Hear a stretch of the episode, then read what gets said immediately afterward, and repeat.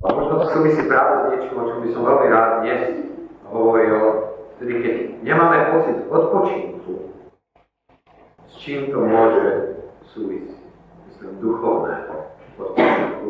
Odpočinku, ktorému volá Pán Ježiš vtedy, keď hovorí, poďte ku mne všetci, ktorí sa namáhate, ste unavení, a ja vám dám odpočinutie. Nájdete odpočinutie svojim dušiam. A keď uh, nám chýba niečo z toho, o čom by som dnes chcel hovoriť, uh, potom asi nemáme celkom odpočinutie svojich duší. Takže vás chcem pozvať ku takej obrazne povedané dovolenke duchovnej. To znamená ku odpočinku, ktorý je založený na viere Pána a na žití z viery Neviem, či som už niekedy stalo, že ste boli netrpezliví.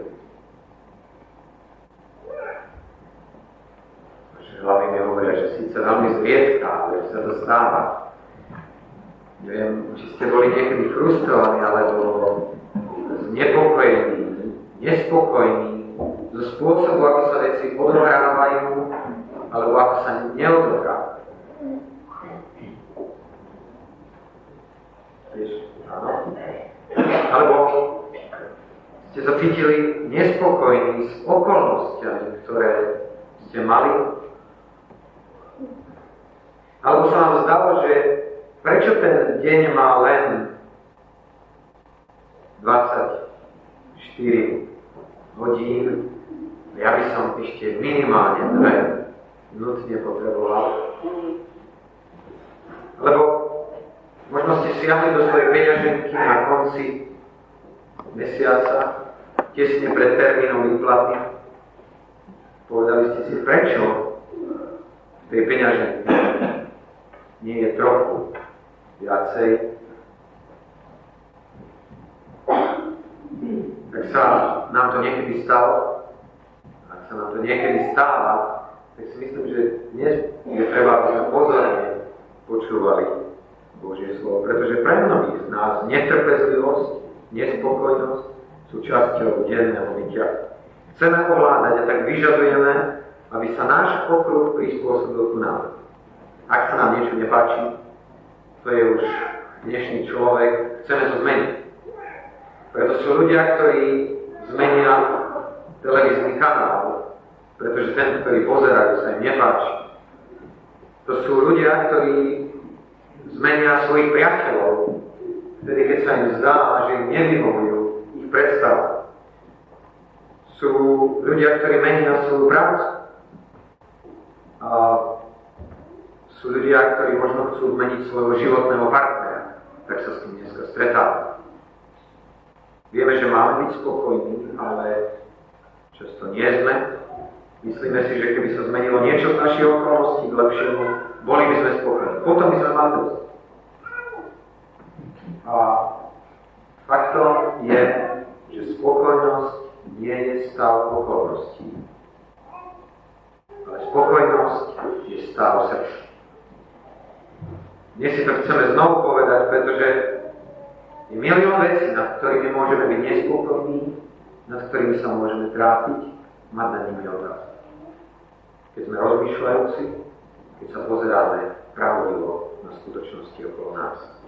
Ale ak sa chceme pozerať pravdivo na okolnosti okolo nás, chceme sa pozerať aj na tej živej pravde, ktorá je v Božom slove, tak prosím, otvorme si svoje Biblie v Epištole Pavla Filipenom, 4. kapitole.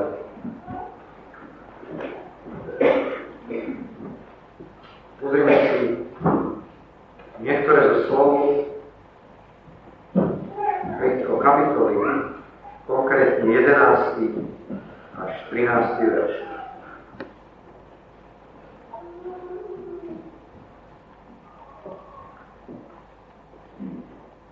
Epištola Filipenom, 4. kapitola, čítajeme 11. až 13. Nehovorím toho preto, že by som mal nedostatok. Lebo ja som sa naučil mať dosť na tom, čo mám. Viem byť aj ponižený, viem mať plnosť. V každej veci a vo všetkých veciach som vycvičený. Viem aj tým byť, aj lačný. Mať hojnosť, aj trpieť nedostatok. Všetko vládzem v tom, ktorý ma posilňuje. Toľko slov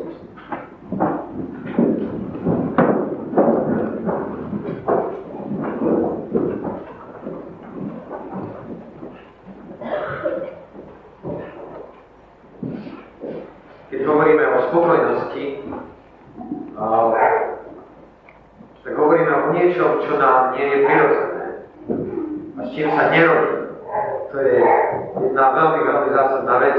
A myslím si, že už rodičia malinkých detí to vedia, že ako ľudia sa nerodíme so spokojnosťou. So spokojnosťou na to, čo mám a nič mi ďalej nechýba. Naopak, rodíme sa na tento svet s plačom a s prvými žiadosťami potom niečo získať a niečo mať. A myslím si, že už malé deti si možno zvykajú na to, že keď chcú mať naplnené svoje núdze, teda tie, ktoré si myslia, že majú, takže je nutné kontrolovať a manipulovať veci okolo seba. A myslím si, že je množstvo rodičov, ktorí sa naučí takéto manipulácii a vzdávať a umožňuje svojim deťom, aby si vy mohli to, čo majú záujem. Zvlášť tieto deti, ale nie len tieto deti, každý z nás si má v sebe niečo z tejto túžby. Mám nejakú potrebu? Robím všetko preto, aby som ju naplnil. A, a práve preto je pre mňa nádherné vidieť to slovo, ktoré je napísané v tejto epištole Filipenom, kde Pavel hovorí niečo o spokojnosti a hovorí o zvláštnej ceste, ktorá vedie k spokojnosti. Aká je to cesta, ktorá vedie k spokojnosti? Keďže spokojnosť nie je niečo, s čím sa rodíme, prirodzene. Pozrime sa do Božieho slova. Nehovorím toho, pretože by som mal nedostatok, lebo ja som sa naučil mať na túto Rozumiete? Ja som sa nenarodil s tým, že mám dosť na to, čo mám. Ja som sa naučil mať dosť na tom, čo máme. To je prvá vec, ktorá je veľmi vážna otázka na nás. Sme ochotní sa učiť spokojnosti. Lebo tie isté malé deti, keď treba zoberiť, ja si pamätám nedávno na jednu vážnu debatu, ktorú som mal s mojim synom, kde bola dohoda, že ideme plávať, nakoľko on ešte to nezvládol a nevie celkom, tak je treba, aby sa to učil ako vyslovene so zaťatou takou tvárou mi hovorí, stále, stále len nohy cvičiť. Stokrát som to robil.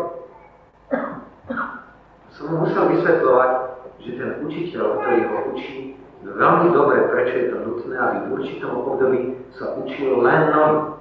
Pretože je ďaleko ľahšie sa naučiť plávať rukami zanedbať nohy, pritom tie nohy môžu minimálne tak pomôcť pri plávaní na kroky. Prečo znovu a znovu jedno a to isté? Lebo sa to potrebuješ naučiť. Izraelský národ 40 rokov absolvoval jednu a tú istú lekciu. Aby ho Boh naučil jednej jedinej veci, že ho má proste dôveru. V okolnostiach, v akých sa nachádza. Ja sa vás chcem spýtať, nie sme náhodou niekto z nás podobný izraelskému národu, znovu a znovu Boh niečo, jednou lekciou chce dosiahnuť v našom živote, totiž aby nás naučil spokojnosti a my naučí nie a nie. Nestačí nám prijať si veci a udejú sa. Chce to ochotu a úsilie naučiť. Takže chcem vám na začiatok položiť túto otázku. Chceme sa dnes ráno učiť spokojnosti. Amen. Všetci, ktorí hovoríte áno, či už prikyvovaním svojej hlave alebo v srdci, pokračujeme spolu. Apoštol Pavel hovorí, že sa naučil mať dosť. mať dostatok. Byť spokojný. Mať dosť značí mať pokoj mysle. Je to vnútorná záležitosť. Značí to presun z ustarostenosti ohľadne vonkajšej stránky našich životov. Je to mnohé prijatie toho, čo nám život prijíma, prináša s postojom, aj toto je v poriadku. Osoba, ktorá je spokojná, má vnútorný dostatok všetkého, aj keď vonkajší tomu nie vždy zodpovedá. A nemôžeme nejak obviňovať Apoštola Pavla, že nevie, o čom hovorí. Lebo Apoštol Pavel tento list píše v dobe, keď na jeho rukách sú železy, sú okolo. Takže ak hovorí o spokojnosti, nehovorí to človek, ktorý žije životom milionárskeho dieťa. Hovorí to muž, ktorý v stredoveku, teda ďaleko pred stredovekom, myslím, dejín, zažíval núdzu veci. A tento muž hovorí, naučil som sa mať dosť. Pavel prijal svoje oko. Prijal svoju spútanosť a svoju obmedzenosť. A povedal tejto obmedzenosti, Je mi to dosť.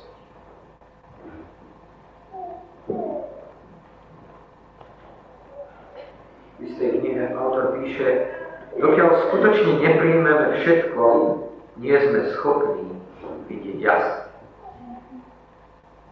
Dokiaľ nepríjmeme všetko, nie sme schopní vidieť jasne. A vysvetľuje, že spokojnosť nie je súhlasiť s tým, čo sa deje, alebo dokonca nachádzať v tom závodu.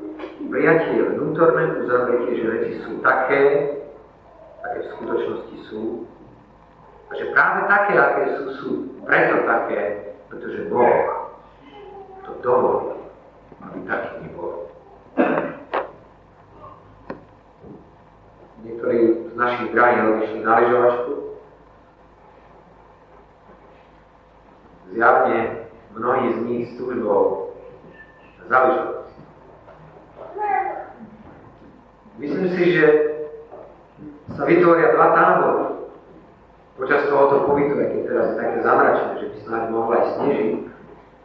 Že počas toho pobytu sa vyvinú dva tábory, jedných tých, ktorí budú nespokojní, a jedných tých, ktorí budú spokojní. Obidve skupiny budú mať rovnaké podmienky.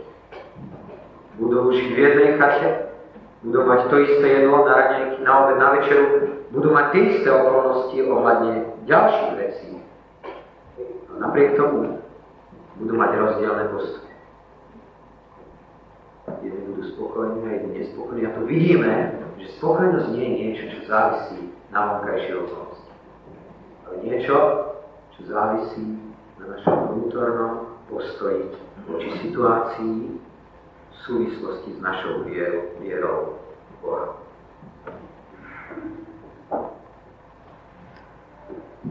Na tom, čo má. Akékoľvek sú moje okolnosti, som spokojný a podrobujem sa. Pavel mohol byť spokojný, mohol byť trpezlivý, pretože sa vzdal akéhokoľvek práva, ako minimálneho práva na svoj život. Náš problém nespokojnosti obyčajne súvisí s tým, že máme svoje predstavy o tom, čo si zaslúžime, že máme predstavy o tom, čo je nutné, aby sme mali, čo sú naše práva a keď sa to nesplňa, naša netrpezlivosť kričí, to nie je môj spôsob, moja predstava o čase, to, čo si zaslúžim. Na druhej strane spokojnosť drží otvorené ruky pred Bohom a hovorí, Pane, ak si chceš ešte niečo zobrať, máš na to pravdu. Tam niečo vložíš, som ti za to vďačný. Ak tam nič nevložíš, som ti vďačný teraz. Bože, tvoj spôsob, tvoj čas, to, čo ty dáš. Ale k tomu, aby sme sa podrobili, to je veľmi ťažký zákaz. A Aby sme uznali, tak ako sme si to vo hovorili, že sme len ovečka. Hlúpa, neschopná obrany, neschopná orientácie, ktorá potrebuje niekoho, koho bude nasledovať. To je veľmi ťažký, zložitý proces. To je ako hľadiť mačku proti srsti. My chceme kontrolovať, vyberať si a chceme, aby sa s nami dobre zachádzalo. Na druhej strane pravdou je, že spokojnosť získame, ak sa vzdáme ovládaniu, ovládania a príjmeme všetko, čo príde do nášho života. Viktor Frankl, židovský psychiatr, ktorý prežil nacistický koncentračný tábor v druhej svetovej vojne, to vyjadril takto. Spôsob, akým človek prijíma svoj osud so všetkým utrpením, ktoré je v ňom, spôsob, akým berie na seba kríž, mu dáva jedinečnú šancu, dokonca aj v najtežších okolnostiach, pripojiť svojmu životu hlbší zmysel. Je to nesmierne ťažké prijať všetky veci. Zdať sa svojich pokusov kontrolovať. Spomínam si na to, ako vojak po prísahe, vidiať sa len letmo na niekoľko hodín s mojimi drahými, s mojou manželkou, s mojou mamičkou, s mojou sestrou, uvedomujúci veľmi bolestivo ten čas, ktorý bol predo mnou, kedy mali odchádzať. Za toho času si vypočuť, že moja manželka a moja mamička majú vážne výhrady jedna voči druhej, ktoré ja nie som stále preklonúť, bolo nesmierne bolestivé pre mňa. Viem, že to jediné, čo som mohol vtedy urobiť, je, že som sa ich snažil objať, tak ako sme sa tam lúčili. Povedať im, prosím vás, majte sa radi. Viem, ako bežali ďalšie mesiace, kde človek trpel tým, že chcel pomôcť chcel zmierniť, chcel sa stať prostredníkom, ale nemohol, pretože bol odlúčený. Do momentu, kedy som sa nevzdal svojich pokusov kontrolovať situáciu, čo bolo aj tak nemožné, nezvedol to bolo do rúk. A neprijal pokoj a spokojnosť bez zmeny situácie, aby nakoniec človek videl Boží zázrak nad všetkým. Pred týždňom stal u nás pred bránou na učičke nové Dejlo. Motoristi vedia, že hovorím o aute. A ja stojac pri ňom a pozerajúc ho a počujúc jeho cenu, sa musel potýkať sám so sebou. A nakoniec sa učí spokojnosti a učí sa radovať s mužom, ktorý urobil takú dobrú kúpu. Byť spokojný v tom, čo má. To predpokladá podrobiť sa Bohu. Je to tajomstvo. Pavel a Núdza sa poznali veľmi dobre. To boli dôverní priateľi. Pavel vedel, čo to znamená mať núdzu, pretože vedel, čo to znamená byť hladný, vedel, čo to značí byť zbytý, kameňovaný, naháňaný, stroskotaný, uväznený. Ale niečo, čo bolo v jeho srdci, ho udržiavalo nad prúdom, ktorý ho chcel strhnúť so sebou ku spokojnosti. To je zvláštne tajomstvo, ktoré je ukryté v Epištole Filipenom. Ja by som chcel tri kľúče tohoto tajomstva dnes s vami zdieľať. To prvé, Apoštol Pavel hovorí, pre mňa žiť je Slavo počujem. Pre mňa žiť je Kristus. Ďakujem. Pamätaj na kríž. Inými slovami, Apoštol Pavel hovorí, pamätajte na kríž uholný kameň spokojnosti. Kríž. Ak chceš stavať spokojnosť svojho života na akomkoľvek inom základe, ako na kríži Pána Ježiša, nebudeš spokojný. Pamätaj na to, čo urobil v tvojom živote. Pre kríž si oslobodený od okov hriechov. Pre kríž si vyvedený z Egypta, v ktorom vládne sa. Pre kríž je tvoja záchrana, tvoje spasenie tak isté, že môžeš povedať, kto nás odlúči od lásky Kristovej.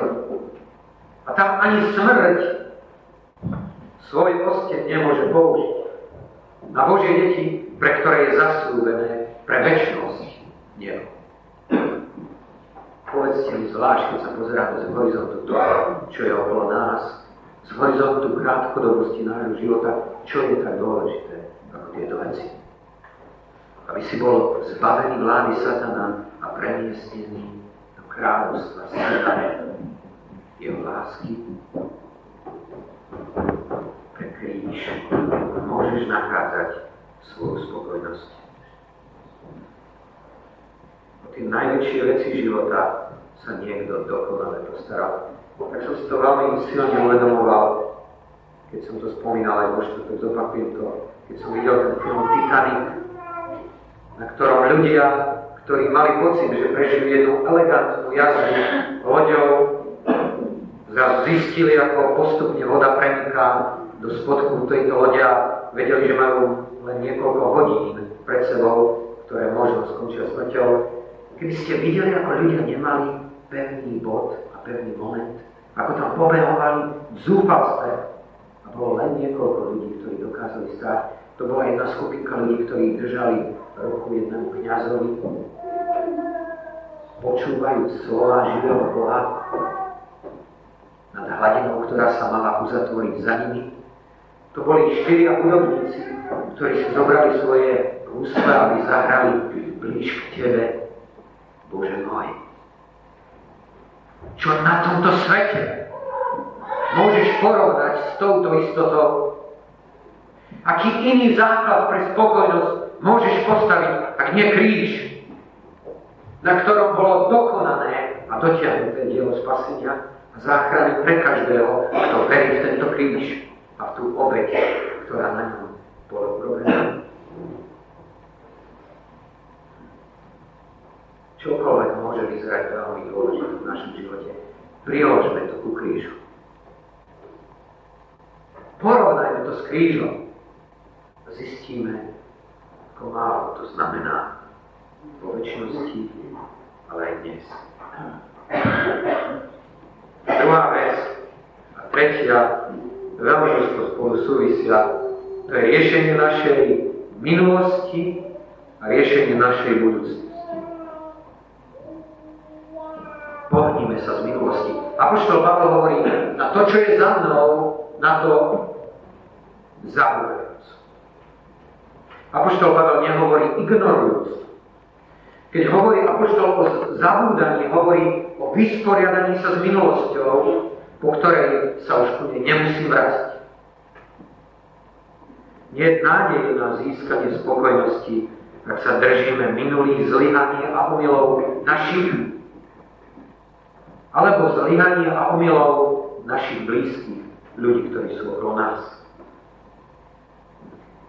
Značný rozdiel medzi ignorovaním minulého zlého a zabúdaním na ňu. Zabúdanie značí, že prejdeš procesom odpúšťania iným a umožní Božiemu odpusteniu, aby pokrylo teba. Potrebujeme sa dostať z toho, keby som len, alebo keby som neboli. Práve odpustenie si vyžaduje, aby sme videli zlé veci jasne. Niekedy toto je tá najťažšia časť veci. Lebo my sa pokúšame prehodnotiť si veci tak, aby sa hodili nám.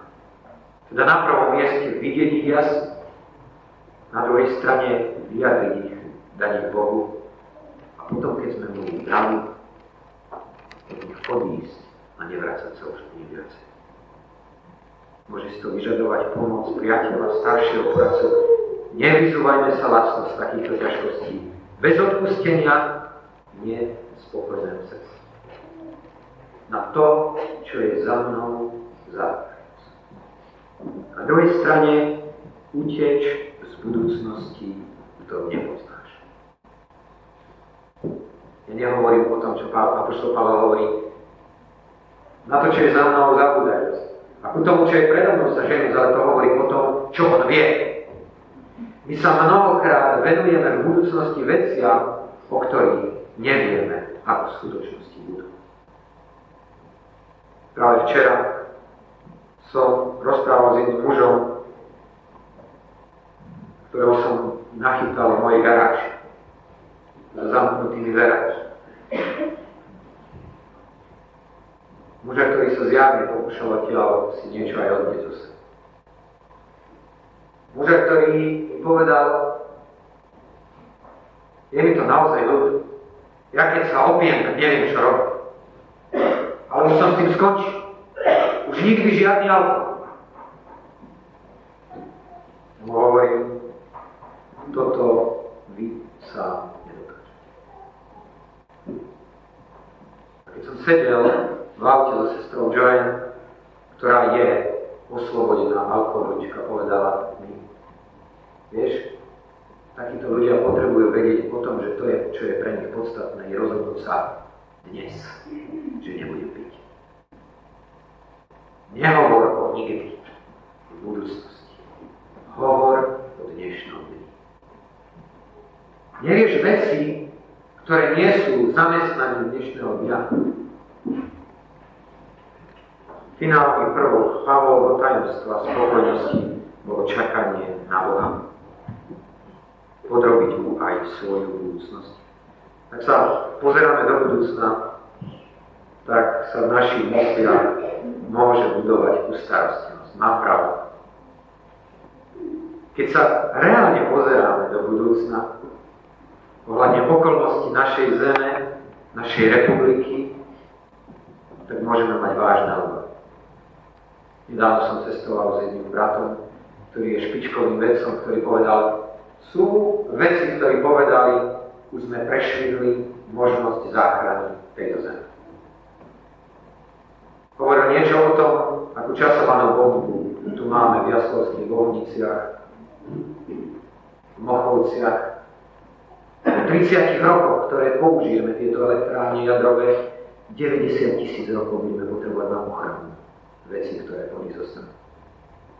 Ak chceme budúce generácie ochrániť pred dôsledkami. To nehovoríme o tom, že naša republika má 360 miliardov. Že to, ako z nich budeme môcť výjsť, zjavne bude predpokladať obrovské straty, obrovské ťažkosti. Čítame o tom, ako továrne prepúšťajú svojich zamestnancov. Všetko toto môže normálne mysliacemu človeku vzbudiť starosti nad tým, ako ísť ďalej. Všimte si, že sa obyčajne v budúcnosti obávame toho, čo presne nevie. Uvediem takú ilustráciu. Niekto pestuje a má rád horolezectvo. Ale keď lezie, nebojí sa lezenia, to znamená toho, čo práve robí.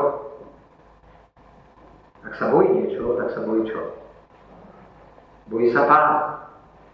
Ale aj vtedy, keď sa bojí pádu, on sa ani tak nebojí toho, tej doby, kedy bude letieť vzduchom. Dokonca niektorí vyhľadávajú tú dobu letenia vzduchom, keď pestujú bungee On sa bojí špeciálne jednej veci. Že to lano, na ktorom je zavesený, bude príliš krátke. A že on dopadne najskôr na skalu. Až potom bude niečo robiť Všímajte si, že to je vždy vec, ktorá je budúcnosťou, o ktorej nevieme, ktorej sa zvykneme obávať. Je faktom, že ak bude liesť, ak bude veľa rozmýšľať nad dopadom, že môže zapričiť veľké nešťastie pre svoj život. To platí u nás ako u ľuďoch, keď sa venujeme budúcnosti, ktorú nepoznáme, viacej, ako by sme sa mali. Pán ešte hovorí Matúšovi, jedinečným spôsobom na túto tému. Keď hovorí v tej 6. kapitole 34. verši Teda nestarajte sa, nebuďte ustarostení o budúcnosť, o zajtrajší deň. Lebo zajtrajší deň sa bude starať o svoje veci. Dosť má dnešný deň na svojom trápení. Kríž je centrum. Pre kríž môžeš zúčtovať s minulosťou a môžeš byť istý nezaoberať sa prírodou budúcnosťou. Ale to, čo je nádherné z tohoto textu Filipenov je, že toto všetko Pavel vládze. Môže. Tak sme sa naučili takéto spokojnosti, môžeme ísť cez hlad, nepriazeň, sklamanie, ťažkosti, môžeme mať hojnosť, pohodlie, úspech, pretože je to postoj srdca a môžeme byť spokojní.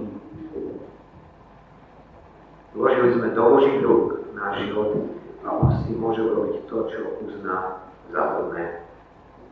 Bez ohľadu na to, čo sa deje, či vyhrávame alebo prehrávame, môžeme zostať spokojní a dokonca zvláštnym spôsobom šťastní. Tak ako o tom hovorí Pavel Židom v 11. kapitole v 34. verši, kde hovorí, lebo aj v mojich putách ste spolu spolu súcitili i konfiškáciu svojho majetku ste prijali nielen so spokojnosťou, ale dokonca s radosťou, vediac, že máte iné imanie a to väčšie. V ňom, ktorý ma posiluje. Neviem, všimli ste si ten rozdiel, keď brat Mielko začal dnes hovoriť a hovoril bez mikrofónu a potom zrazu sa dostala elektrína na svoje miesto. Bol medzi tým rozdiel. To je malá ilustrácia toho, keď sa snažíme robiť z vlastných síl a keď zrazu tam príde moc toho, ktorý vzkriesil Ježiša z. Všetko môžem v tom, ktorý ma posilňuje. Pán Ježiš je stred. Neviem, či ste, či to často zažívate, prenikanie jeho moci v vašich životoch. prežívanie toho, čo to znamená, keď on posiluje. Prežívanie chvíľ, keď máte pocit, už ďalej nemôže. Zrazu sa zdá, že môžem ďalej, viacej, ako som mohol pred.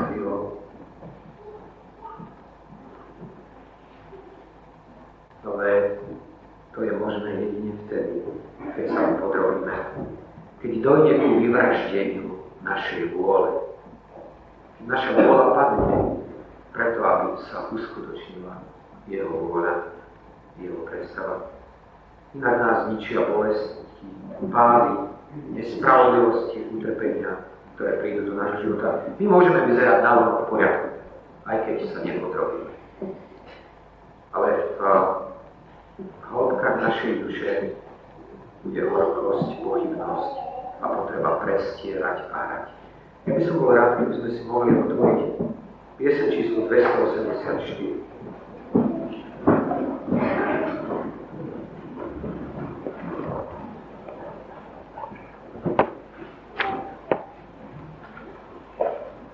Hovorím to zámerne v čase o tejto piesni, pretože táto pieseň je veľmi zvláštna. Keď som si ju pozeral nezáväzne pred, pred týmto dňom, a keď som o nej rozmýšľal, tak som si hovoril, táto pieseň mi vyznieva ako odpoveď človeka na otázku, ako sa máš. Kde v tom refréne táto pieseň hovorí šťastný som vo svojom pánu. Bol pre mňa šokujúcim sa dozvedieť, ako táto pieseň vznikla. Ten prvý verš, v ňom je napísané niečo takého, nech sa aj vlny hrozivo oproti mne vzváhajú.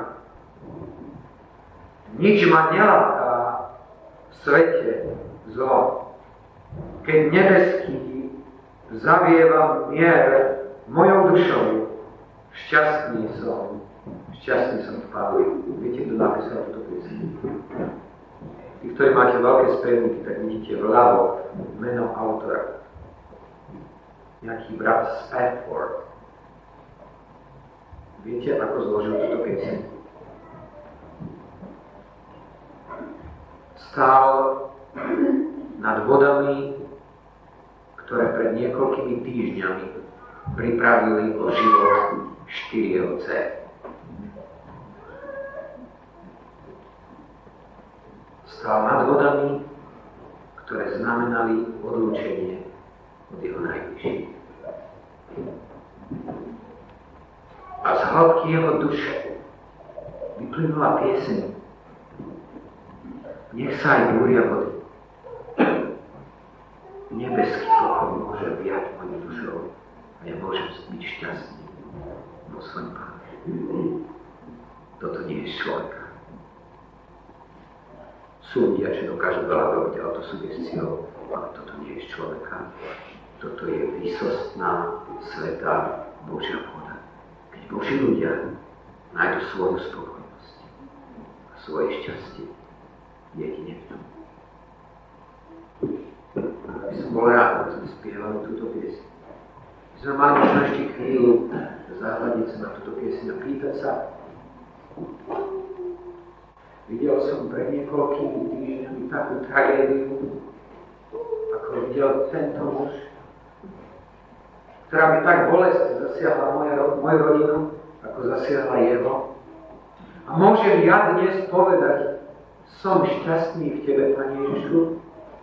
Ak nie som, problém nie je v tom, ktorý je včera, dnes, aj na veky, jeden a ten istý nezmení. Ježiš sa nezmení. Ak sa niečo zmenilo a mení, tak to je náš postoj voči Hľadajme dnes spokojnosť ňou, ktorá vyplýva na prvom mieste z jeho kríža, z jeho obeti, pre ktorú môžeme dnes zložiť svoju minulosť a už sa ku nej nevracať.